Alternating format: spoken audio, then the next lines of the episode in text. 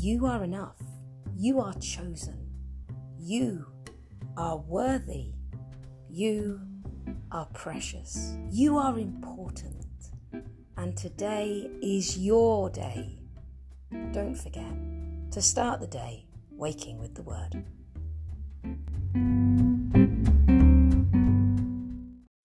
Good morning. Welcome to a new beginning in Waking with the Word. We're starting a series, No Fear, No Fear. And what I mean by that is once you know fear well, then with the power of God and the knowledge that God has given us through the things that He has said through the centuries and through the things that the Holy Spirit will tell us, we can have no fear. That's a massive statement to make, isn't it? And yet, the Bible actually tells us it's true. Although, let me point out, it does also instruct, counsel us, guide us, that we should have fear of the Lord. In fact, in the book of Acts, it says they feared the Lord. And when you look that word up, what it actually means in the original language is that they trembled before the Lord. It wasn't just some reverential respect, it was a deep knowing of who He really is. But you see, when I know who He really is, then I also know no fear.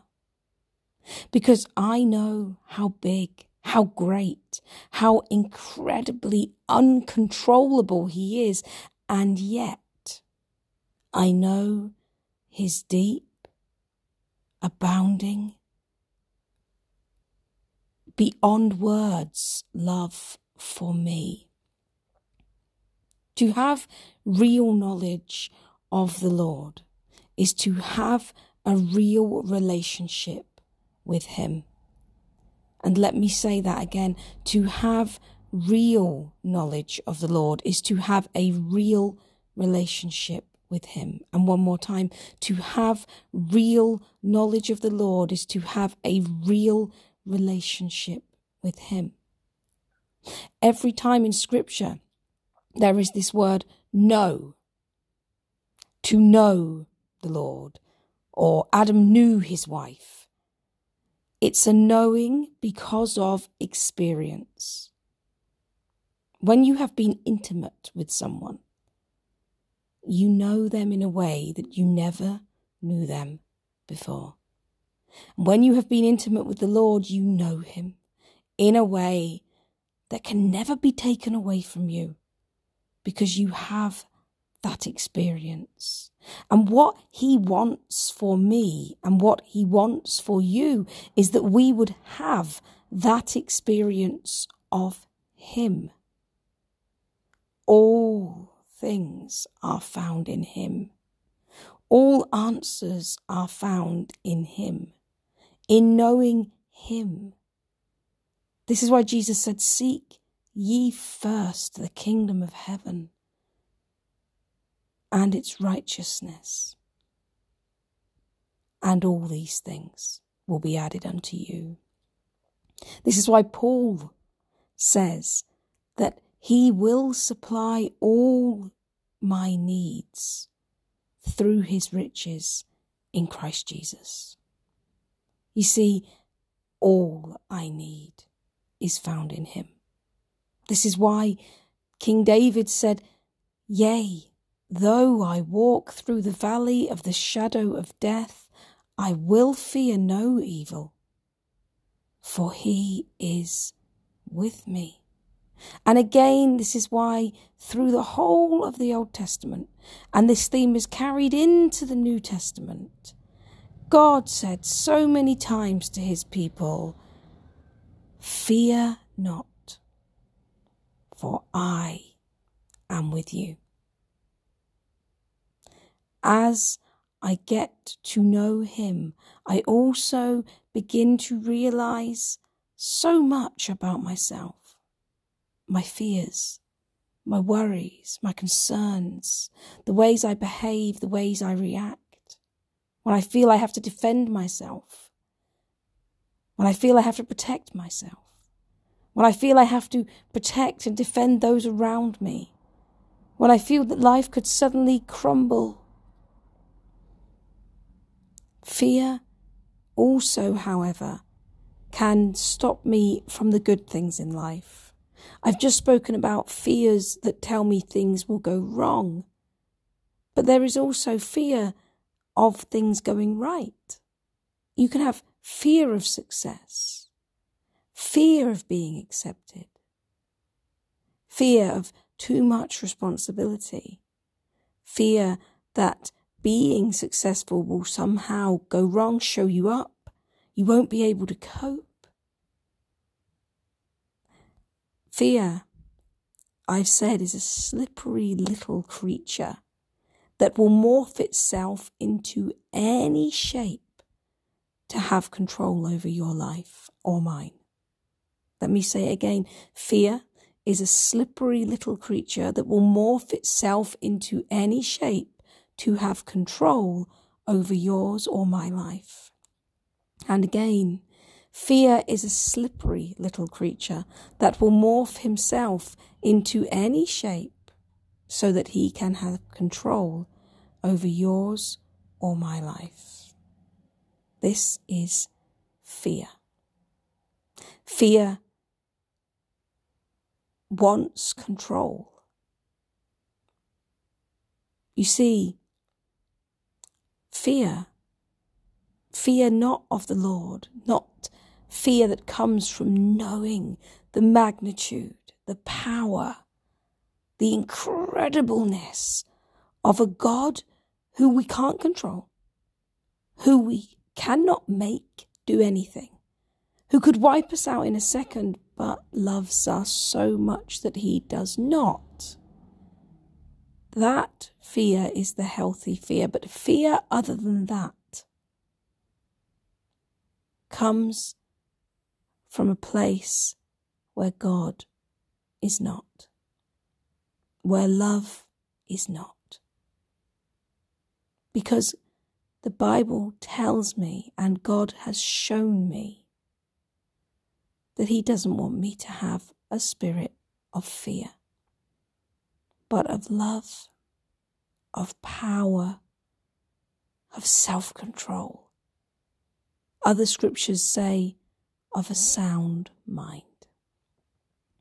There is so much in Scripture and so much as you walk with God that teaches you and me that He wants me and you to have a sound mind, a balanced, peaceful mind, not a mind filled with dis-ease.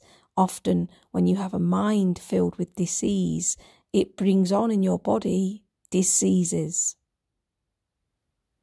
This is so true, and nowadays, for the first time really in history, doctors, surgeons are revealing, admitting, accepting, I don't know what the word might be, this more and more, that many, many, many diseases are born out of emotional and psychological dis-ease first of all. Sometimes physical dis-ease or physical uneasiness brings on a, mental dis-ease. But sometimes our mental dis-ease brings on a physical disease and we can become so incredibly unwell. It is a very painful thing to be trapped inside your own head. Let me say that again. It is a very painful thing to be trapped inside your own head. And one more time, it is an extremely painful thing to be trapped inside your own head. We can be trapped because of past events. We can be trapped because of fear. We can be trapped because of our family inheritance. We can be trapped by so many things, and we can have a fear of being trapped. In this series, we will go through fear We will look at how it can morph into different shapes, and we will ask the Holy Spirit to guide and lead us as we gently talk through the effects that fear can have upon our lives. But we will also talk about the promises that God has given to you and to me and to every person that would come to Him to him who says, Fear not, for I am with you. To him who says, I can make all things new. I can restore the years the locusts have eaten. There is a beautiful story in Scripture of when a man came to Jesus and said, If you are willing, you can make me clean. Jesus says, I am willing. I find that beautiful because this man comes knowing that he can do not this himself, but Jesus can. And he comes and he, without asking, asks, he just proclaims, if, if you are willing, you can, because he knows the authority that Jesus has. There's a centurion who also comes to Jesus and says, I too know what it is to have authority. If I tell troops to go, they go, and if I tell them to come, they come. And he comes to Jesus and he says this to show, I know that you have the authority to tell the disease in my dear, beloved servant to go away if you want to. Jesus commends this man's faith. He says, I've never seen faith like that in all of Israel. And the word faith in the Bible is persuasion, as I've said so many times. That's what it means. Jesus had never seen anyone so persuaded of who Jesus was that he knew that all Jesus needed to say was the word, and his beloved servant would be healed as he walked away. It's beautiful that God is willing that God, who is not someone or something we could ever control, that God, who is wild, as C.S. Lewis described him, he described him as a lion who is wild and yet chooses to love us. A lion who is incredibly powerful, a majestic, individualistic character. Bigger than me, greater than me, so much more powerful than me, but committed and devoted to me.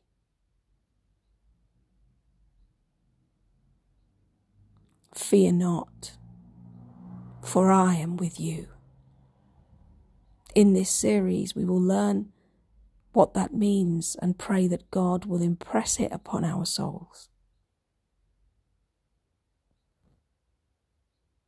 Be still and know that I am God.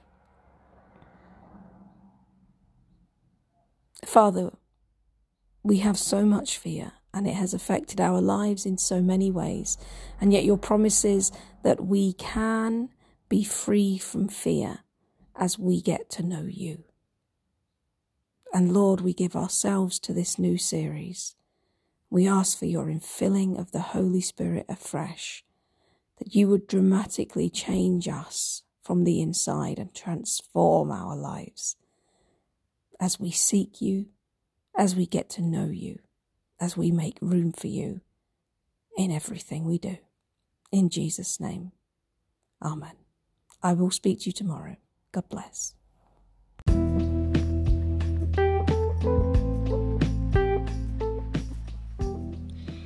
If you would like to support our work, you can find details at info at comebacktogod.org.